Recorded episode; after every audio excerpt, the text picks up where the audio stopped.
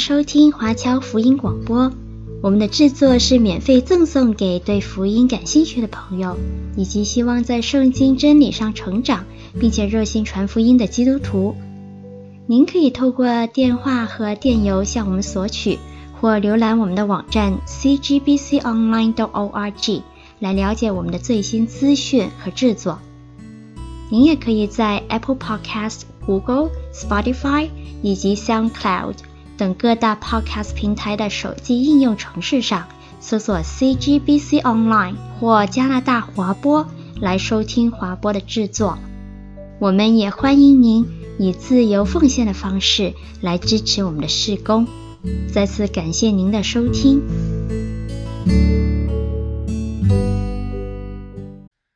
各位弟兄姐妹，各位亲爱的朋友，平安！欢迎大家回到我们新约纵览这个主日学的课程。那之前我们已经讲完了所有的福音书，还有使徒行传。那今天开始，我们就会跟大家一起进入到新约里面最重要的一个组成部分，就是保罗书信。那我们在上一堂的时候，其实也有聊到。《使徒行传》里面相当大的篇幅是在讲关于保罗的事情，还有保罗的生平。那甚至我们可以不夸张的说，整个《使徒行传》里面最主要讲的使徒也就保罗那么一个人而已。那上一次我们也有提过，在《使徒行传》里面关于保罗生平的记载，跟保罗书信里面保罗自己的说法，还是有那么一点点的差距。所以，我们这一堂呢，我们就先来看保罗的生平，还有比较宏观一点的来看整个保罗书信的定义。所以这一堂也可以视为是保罗书信的导论。那先跟各位来温习一下，在我们第一堂跟第二堂的时候，我们有提过新约的文体，那分成好几个不同的类别。首先，第一种就是四福音，也就是所谓的希腊罗马式的传记 （Greco-Roman biography）。那他们不是我们一般理解的人物传记，那当然也不是一些编造出来的故事。那具体的细节就请各位去回听我们之前几堂的介绍。那除了这四福音书之外，另外一个重要的文体就是公开信，也就是说，这一位作者是要把一些信息刻意的写给一个教会或者是一整个地区里面所有的教会群体这样子的一封信。让所有的基督徒和这些教会一起来读。那像这样子的书信，就包括了在新约里面，从罗马书一直到帖撒罗尼迦后书，还有之后的希伯来书和启示录。既然有公开信，那当然就有个人的书信。那我想个人信的定义就不太需要解释了。那这部分就包括了提摩太前后书、提多书，还有腓利门书。其中提摩太前后书跟提多书还有另外一个具体的分类，它就被称为是教牧书信，因为收信的人都是在教会里面充当牧者或者是教会领袖的角色。当然还有历史记录，那就是我们上一堂说的使徒行传。还有一个比较像是旧约文学题材的所谓的天启文学，那就是启示录。各位也可以看到，在这个列表上，我把启示录也归类为公开信的一种。这个当然没有问题，它确实是一封公开信，只是它是用当时流行的所谓天启文学的写作手法来去呈现。虽然新约圣经在我们现代人看起来好像是一些很特别的文体，但是其实它的写作方式或者是这几种题材，在当代并不罕见。当中也不乏跟基督教有关的一些作品，像各位在屏幕上看到的《多马福音》、《保罗和塞克拉行传》、《彼得行传》、《保罗启示录》，还有非常著名的《伪经》、《以诺书》等等。那在这列表上的五个不同的题材，第二类的公开性跟第三类的个人性，在新约圣经里面相当大的部分都是由保罗所书写的。由此可见，保罗对新约、对新约神学、对新约的基督徒、基督信仰是有多大的影响。好，那接下来我们来看这一位新约的主要作者使徒保罗。他出生的时候大概是公元十年前后，也就是大概小耶稣十岁左右。逝世的时间大概是第一世纪六十年代的中期。那至于具体是哪一年，比较没有办法考究。保罗出生地是希腊化的一个城市，叫做大树。那这个地方离后来的基督教名城安提阿其实并没有太远。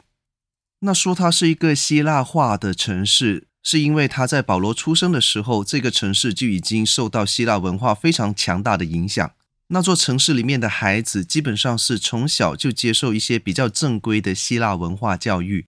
那保罗当然也不例外。保罗他是出生于一个自由人的家庭，从小就拥有罗马公民的身份。那这个公民的身份对罗马很多省份的人来讲是很难获得的。至少从我们现有的历史材料来看，耶稣还有耶稣的十二门徒，甚至包括耶稣在福音书里面接触过的很多人都没有罗马的公民身份。那其实这也某种程度上让我们知道，保罗的出身，他的家境还是蛮可以的，至少不需要那一种非常刻苦的讨生活的那种程度。而且保罗除了受过比较完整的希腊文化教育以外，他大概在比较小的时候就已经去到耶路撒冷去接受犹太的文化教育，他对摩西的律法还有犹太的传统都非常熟悉。那在当时，如果你家里没有钱的话，是比较难做到这件事情。保罗他所属的宗派是法利赛门，所以他是一个法利赛人。他的老师是当时非常著名的大拉比加马列一世。那这个对犹太人来说，几乎就等于是你在诺贝尔文学奖的得主门下来学习。保罗他自己可能还不认识耶稣，他甚至可能没有见过耶稣。但是从《使徒行传》我们知道，他在信耶稣之前，对这个所谓的拿撒勒教派或者耶稣党是十分的敌对。他也亲自有参与过逼迫基督徒的行动。后来他归信耶稣，那具体是在哪一年不清楚，大约是在公元三十五年前后，也就是耶稣升天之后几年的时间里。那当他归信之后，他就完全的投身进入福音事工，也用写作的方式来教导信徒。在整本新约圣经里面，有十三封署名是保罗的书信被编入正典。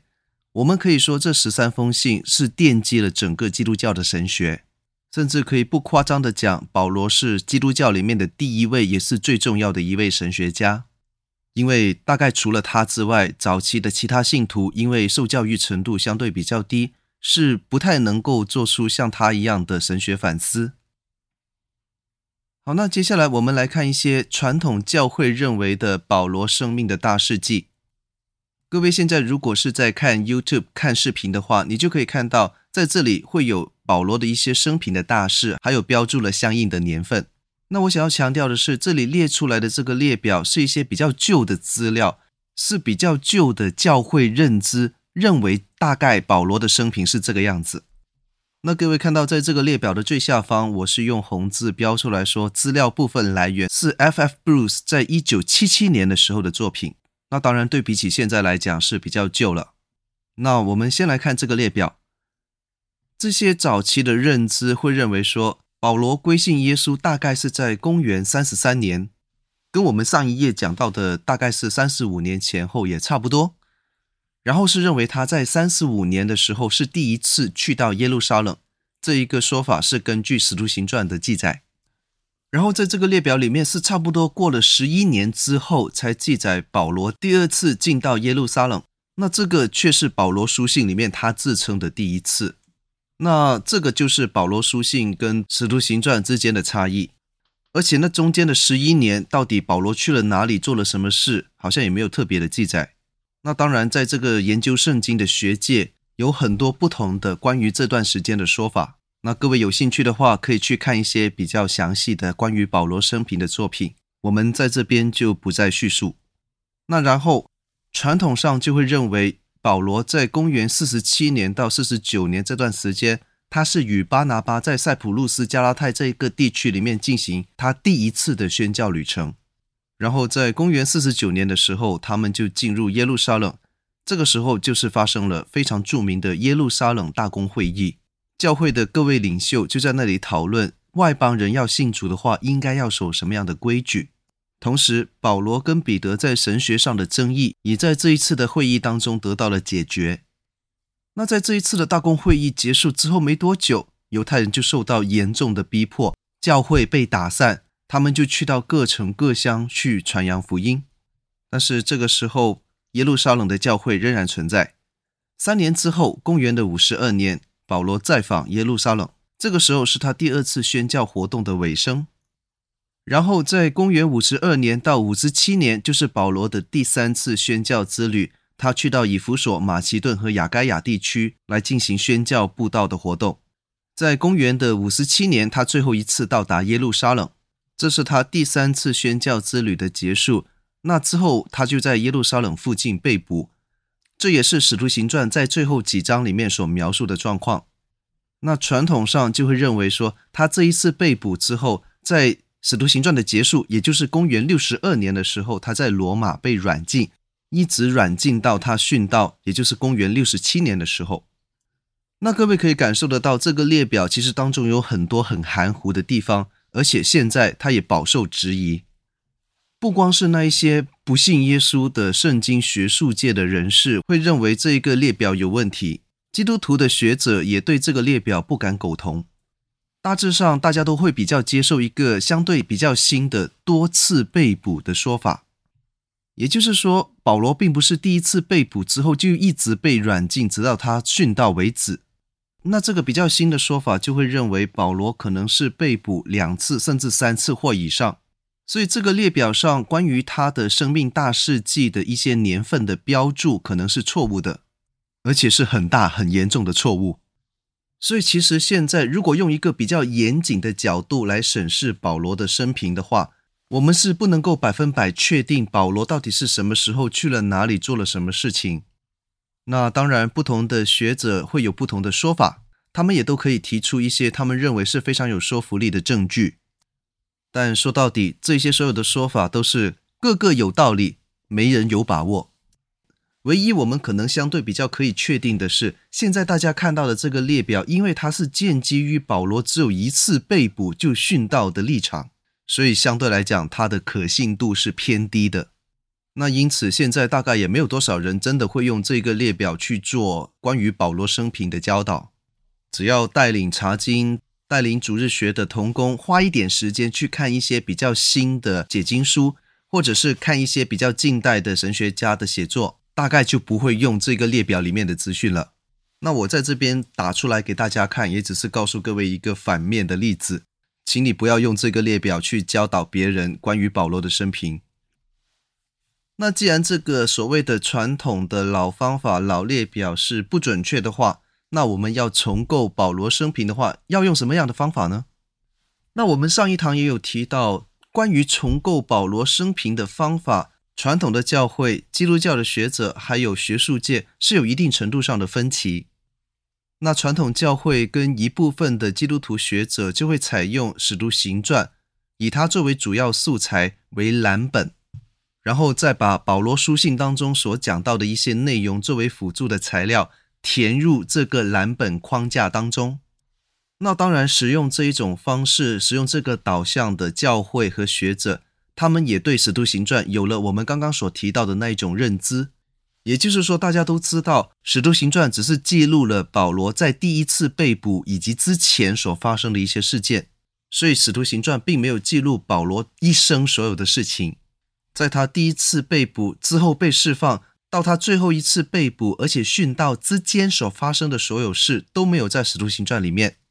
也就是说，如果在《使徒行传》里面找不到一些在保罗书信当中提到的内容，那是很正常的。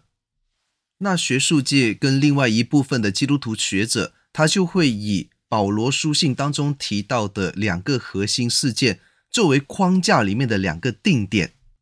虽然说是两个事件，但是其实有四个定点。这两个事件就是保罗三次到访耶路撒冷的时间，还有保罗收取捐款然后送到耶路撒冷的教会这一个特别的事件。当确定了这两个核心事件的四个不同的定点之后，然后再把《使徒行传》里面的记载作为是辅助材料的形式填入这个框架里面的定点之间，那这两个方式其实都各有优劣。各位还记得上一堂课的时候，我跟各位有分享过一个比喻，就是说我有一位可能是每个周末都会跟我一起服侍的童工，他想要在我离开世界之后，帮我写一份传记。但是，假如我的家人，比方说我的后代，如果他对这一份传记有疑问，他就会拿出我在生前的时候所写下的一些日记跟书信，作为另外一个资料来源，来对这一份第三者从旁观者的角度写出来的传记提出质疑跟挑战。那对于一般的读者来讲，他们就要判断，他们要以哪一个资料来源作为主要的素材。因为不管是我自己写的日记，还是这位同工从第三者的角度对我的工作做出的评价。都有可能会对某一些的资讯有遗漏，或者是有所偏颇，甚至可能在某一些的方面会有或多或少的美化或者丑化。所以用哪一个作为蓝本就是非常核心的问题。那各位也看到，传统教会就一般是会以《使徒行传》作为主要的素材，用这个第三者、旁观者角度写下来的记录作为主要的参考。那现代学者则是比较多的采用保罗自己的叙述。因为他们认为说保罗自己写关于他自己的事才比较可靠。那当然我们很难说哪一种是比另外一种要更好。重点是在编排这一些历史的事件，或者是说在建构保罗的人生历程的时候，有没有严谨的按照历史的证据来提出诉求，以及对当中有一些含糊的部分，有没有提出一些合理的解释。那我觉得只要解释得通的话，能够自圆其说，我都觉得是蛮有价值可以参考的。好，那我们接下来就比较宏观一点来看保罗的书信。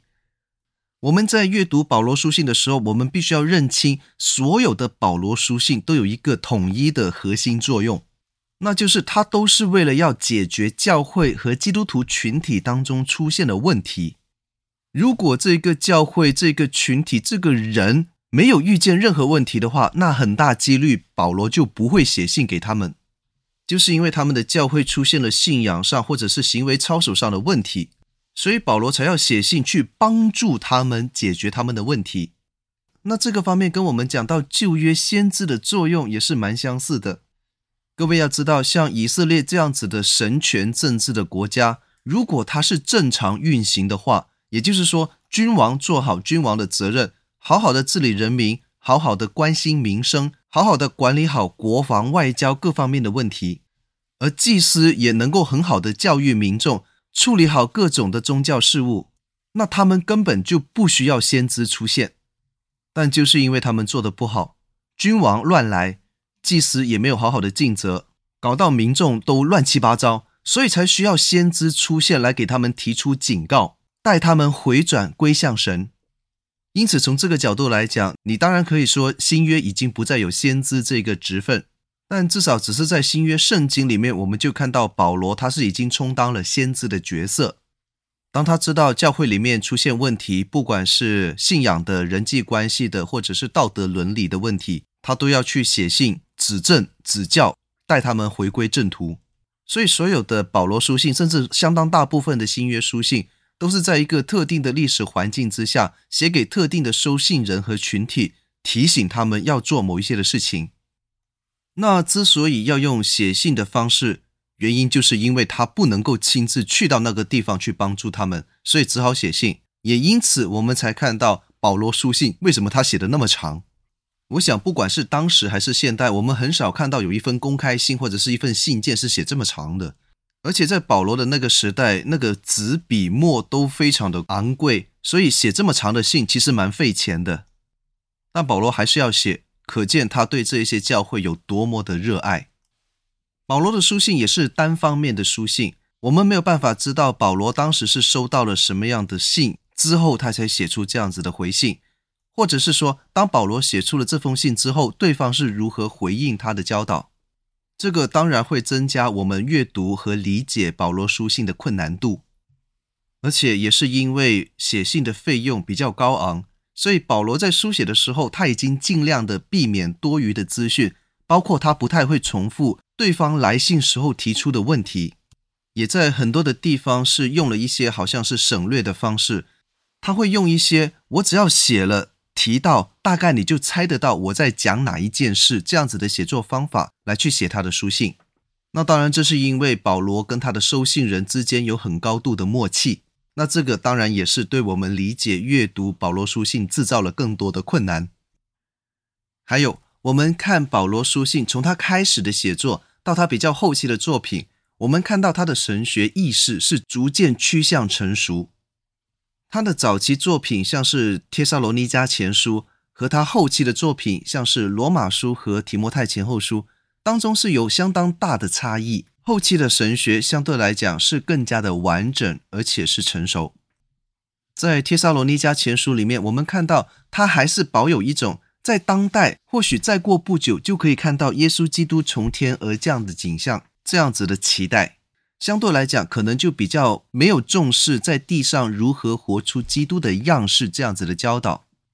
而在《罗马书》和类似的比较后期的作品里面，我们看到他是更加的强调。如何在地上为主做见证，这样子的一些说法。那换言之，也就是说，他大概已经接受了耶稣可能不会在他有生之年再来这样子的一个现实。当然，并不是说他在早期的书信就完全没有提到行为操守，后期就完全没有提到盼望，并不是。这个只是一个比重的问题。然后在这部分的最后，我们看到在保罗书信里面，他有一个常规的教导模式。他用三种不同的方式来去论述他对这些信徒的教导。第一种是直接的说明，就是说我告诉你这件事情就是这样子，你应该要怎么样怎么样怎么样。第二种是请求，我请你们为我代祷，请你们为某一件事情做预备，为某一些事情来捐款等等。那最后一种就是信心的论述，就是说我们是有信心的人，我们应该在哪一个部分。彰显出什么样的属灵品德之类的。那晚一些，我们仔细的看每一卷保罗书信的时候，都会提到一些这种状况。好，那接下来我们来看保罗书信，或者讲大部分的新约书信的一些常规的格式。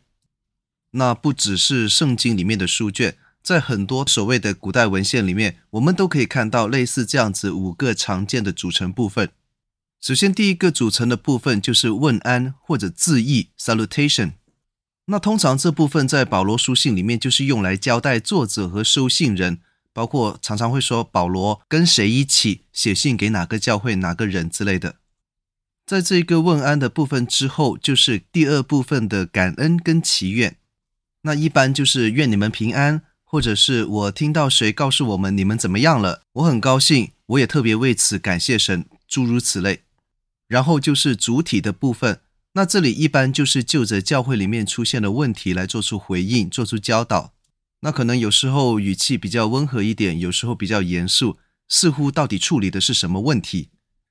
那接下来这一个就不是常常都有，但是有时候会有的伦理教导的方面，在加拉太书跟以弗所书见到的是最多的，比如关于一些家庭的关系。奴仆跟主人之间的关系，还有教会里面的伦理关系等等。最后就是结尾 （closing） 的部分。保罗的书信结尾一般有几种不同的方式，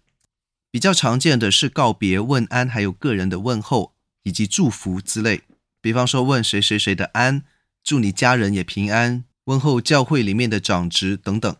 还有我们在教会里面常常听到的，在祝福的时候说的“愿耶稣基督的恩惠、天父上帝的慈爱、圣灵的感动和交通，常与我们众人同在，从今时直到永远”之类的，这个也是出自保罗书信的结尾。另外一种是最后的提醒，说你们要留意某一些的方面，需要做什么样的事情等等。有时候保罗也会说，下一次我什么时候会来到你们那里，到时候我们再详细的谈某一些事情之类的。还有一种比较特别的，就是说，这是我亲笔签名问你们的安。那这种状况之下，通常我们就会觉得说，或许保罗并不是亲笔写这一封书信的那个人，或者他不是唯一的作者，或者是他跟另外的几个人一起合写，或者是他把他的主要的内容，或者是主要的大纲告诉了他的秘书，让他的秘书来去书写这一封书信。那当这封信写好之后，他就会给保罗过目。或者是念给保罗听，因为保罗可能晚年他的眼睛不太看得到。保罗 approve 批准了之后，就在后面签上一个名，说啊，虽然这封信不是我亲手写的，但是信里面的内容也正是我想要对你们说的话。在最后，我亲笔签了个名，代表我要问各位的安。这就是大致上的保罗或者讲新约书信的常规格式。好，我们继续看下一页。在整个新约圣经里面，有十三封的书信署名是保罗，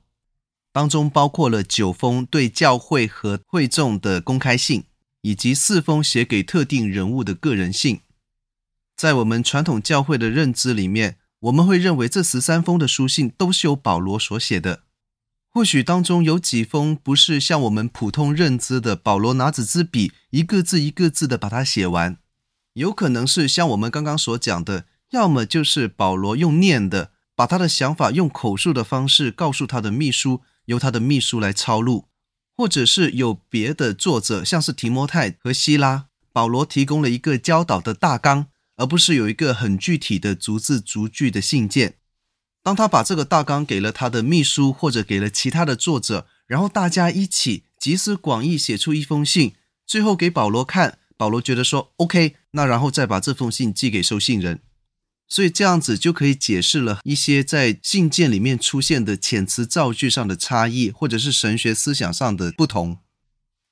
那圣经学术界却是有不同的看法。各位如果现在能够看得到屏幕的话，你就会看到有几卷书是加红标注了，这些就包括以弗所书、哥罗西书、帖撒罗尼迦后书、提摩太前后书、提多书这几卷。学术界会认为说，这几卷书应该就不是保罗写的，而是后人冒充保罗的名字写出这样子的一封书信，用来教导那一些会众，或者针对某一些特定问题来表达意见。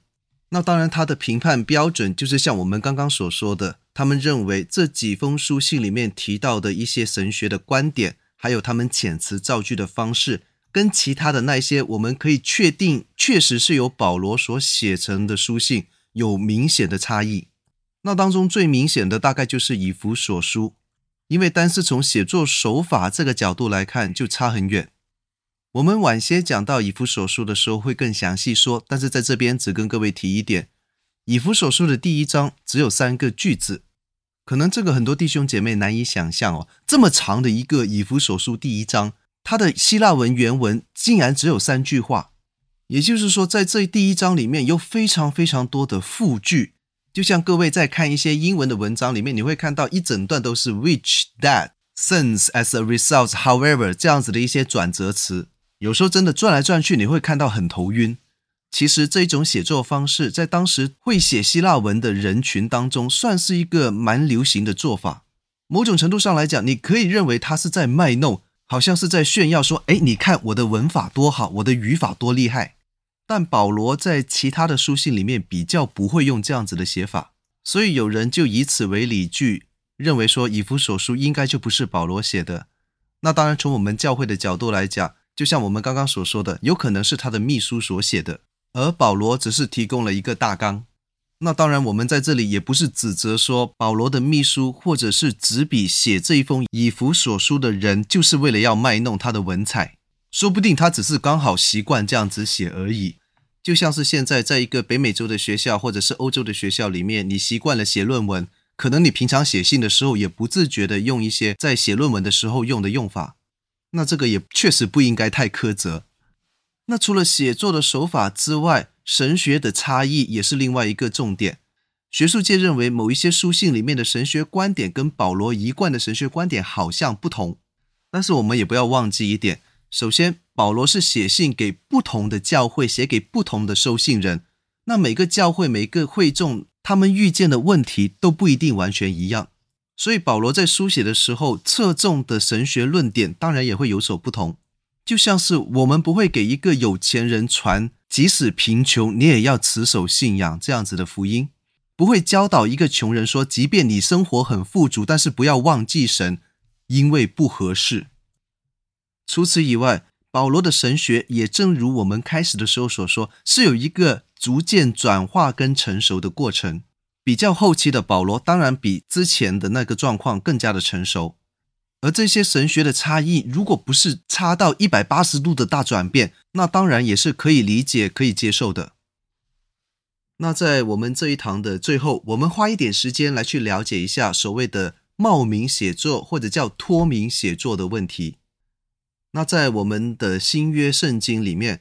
所谓的新约的托名写作问题 s u d e p i g r a p h e r 它有一个比较简单的定义，就是这本书的真正作者，并不是在这卷书里面所自称的那一个作者。以提摩太前书作为例子，虽然在这卷书的开头是非常明显的说，这卷书是由保罗写给他的徒弟提摩太的一封信，但其实这封信并不是由保罗所写，甚至也可能不是写给提摩太的。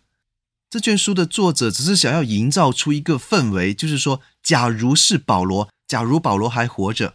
他要写信给一个正在牧养教会的年轻牧者，这位牧者又面对着教会里面各种各样的问题，那大概保罗就会写成像提摩太前书现在这样子的那个状况。在这样子的认知背景之下，如此的写作方法，如此的脱敏写作，并不一定是出于一个坏的动机。而是因为这个作者为了更好的提出教导，更有效的处理某一些的问题，所以他就托名某一位更有权威的人来写这一封书信，去劝导这一些的会众，或者是劝导某一个特定的人物。这个其实某种程度上来讲蛮好理解的。以我来说好了，我是一个小人物，我说的话可能没有人听，但是如果我把我的观点分享给某一位比较大牌的牧者。然后当他认为说，哦，你这个观点还 OK，这个时候我就可以说，哦，其实某某大牌牧者也是跟我有持同样的观点，那我就可以说我的观点也是他的观点，是那一位名人这样子讲。那这一种状况就是我们现代的脱名写作，只是在保罗的时候，这种脱名写作更加的明确，更加的露骨，就真的用一种我们现代人看起来就是假冒冒名顶替的做法来去写这些书信。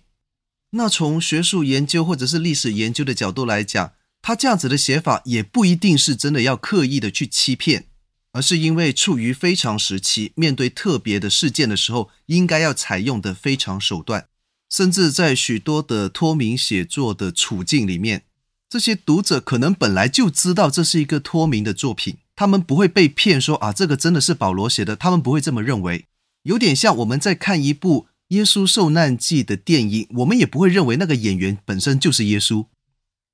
他们也知道这个是某个人借了保罗的名字写这些话给他们听，要他们去针对现在目前遇见的状况做出一点的改变和做一点的事情。把这个状况投射到我们现代来讲的话，可能就有点像一个牧师他在讲到的时候说：“啊，假如保罗如果他在今天在我们教会当中看到我们教会因为。”假设哈，假设因为某一些事情在争吵的话，他应该会对我们做出什么样的教导，教我们怎么样去效法基督，怎么样效法三位一体、和平合一的团契之类的。所以在那个境况里面，这些读者可能会想说：虽然我知道这个不是保罗所写的，但是他讲的确实有道理，那我就照着他的意见去做一点的改变好了。那这种观点就是所谓的学术界，也就是那些不是基督徒或者至少不是保守福音派基督徒的学者，他们所持的观点。而且他们会认为说，因为这种写作方式在第一世纪前后的几百年的文学界都还蛮常见的，它算是一种常见的文体，就像我们今天看的小说一样，所以没有问题，no problem。圣经的正典有托名写作的作品没有关系，这很正常。但是如果从一个传统教会，或者我们比较精确的说，是保守福音派的角度来看，那他的看法就不太一样。因为在保守教会里面会有强调所谓的圣经无误论，那圣经无误论是一个很大的课题。我们有时间的话，再跟各位来详细的解读。那简单一点来讲，圣经无误论不是说圣经每一句话、每一个字都是对的。每一个抄写和翻译都不会有错误，并不是这样子，而是圣经在传达主要的信息的时候不会出现问题。他在讲述救恩的真理的时候不会有歪曲的教导。还有一点就是那些非常清楚阐述的事实也应该没有错误。这些清晰阐述的事实就包括了圣经的作者。我们对圣经可以有不同的理解。比方说，我们可以对末世论有灾前被提、灾中被提、灾后被提的不同说法，这些都可以从不同的圣经经文当中取得证据来支持自己的意见。可是，像保罗书信开头的那些那么精准的说法，说这封信是由谁跟谁在一起写给谁，这些写得非常明白的资讯，是不太能够有多样化的解读。当然，当我们讲到约翰一二三书和约翰末世录的时候，因为约翰就是一个所谓的菜市场名字，就是很多人都用的名字。那我们要来辩论说，到底是不是使徒约翰，是哪一个约翰写约翰福音的？是不是写约翰启示录的？还是说写启示录的其实不是写一二三书的？那这个有很多不同的说法，都还可以稍微辩论一下。可是保罗书信，因为它的指向性还蛮明确的，所以你很难讲这个不是使徒保罗，而是另外一个叫保罗的人所写的，逻辑上也很难过得去。所以总括来讲，就是如果我们要坚持圣经无误论。那在保罗书信这些那么明确的开头论述当中，我们不应该认为有别样的解读。也就是说，这些关于作者的自称应该都是真的。反过来讲，如果保罗书信里面这些关于作者的讲法都是错的话，那这一封书信就不应当出现在现在的圣经当中，因为这一种错误已经超过了圣经无误论。也已经超过了我们认知当中的上帝对圣经真实性、准确性的保守。那也再一次讲，我们之前所提到的种种一些圣经的学者对这一些作品当中保罗的神学、保罗的写作方法提出质疑，认为他不是保罗所写的这些理据。那当中的差异性，我们都可以用保罗的思想改变、保罗针对不同的事件发表意见，或者是秘书写作手法的不同。来做出一些相对合理的解释。那在旧约当中就比较没有存在这样子的问题，因为旧约里面有很多的书卷，比方说是撒母耳上下，或者是但以理书。这些书卷虽然是以某一个人物来命名，但是更多的它是想要呈现出关于这一个人的故事，关于这个人的记载，而不一定是这一个人所著作的这一卷书。即使相当大部分的先知书确实是由书名上的那个人所写的，但至少在某一些作者有争议性的作品里面，我们没有看到像保罗书信那么清晰的说我是这卷书的作者，我现在写什么这样子的那种论述。那既然他没有这样子声称的话，我们就可以对这一些作者的判定不用那么的坚持，就像我们之前所说的。马可、马太、路加和约翰这四卷福音书，从来也没有说我是马太，我写了马太福音。所以马太福音的作者到底是不是使徒马太，其实无关紧要。我们很多时候讲到马太福音的作者的时候，只是为了方便，就把它叫成是马太。事实上，是不是马太，其实真的无所谓。我们只是看这个文章里面带出来的中心思想和神学意识而已。但如果正文里面已经明确提到作者是谁的话，我们就应该要相信这个圣经正文当中的论述。这也是保守的福音派或者讲传统教会否定说托名写作的作品可以出现在圣经正典的最大理据之一。好，那我们今天的课程就讲到这里结束，感谢各位的收看和收听，我们下一期再见。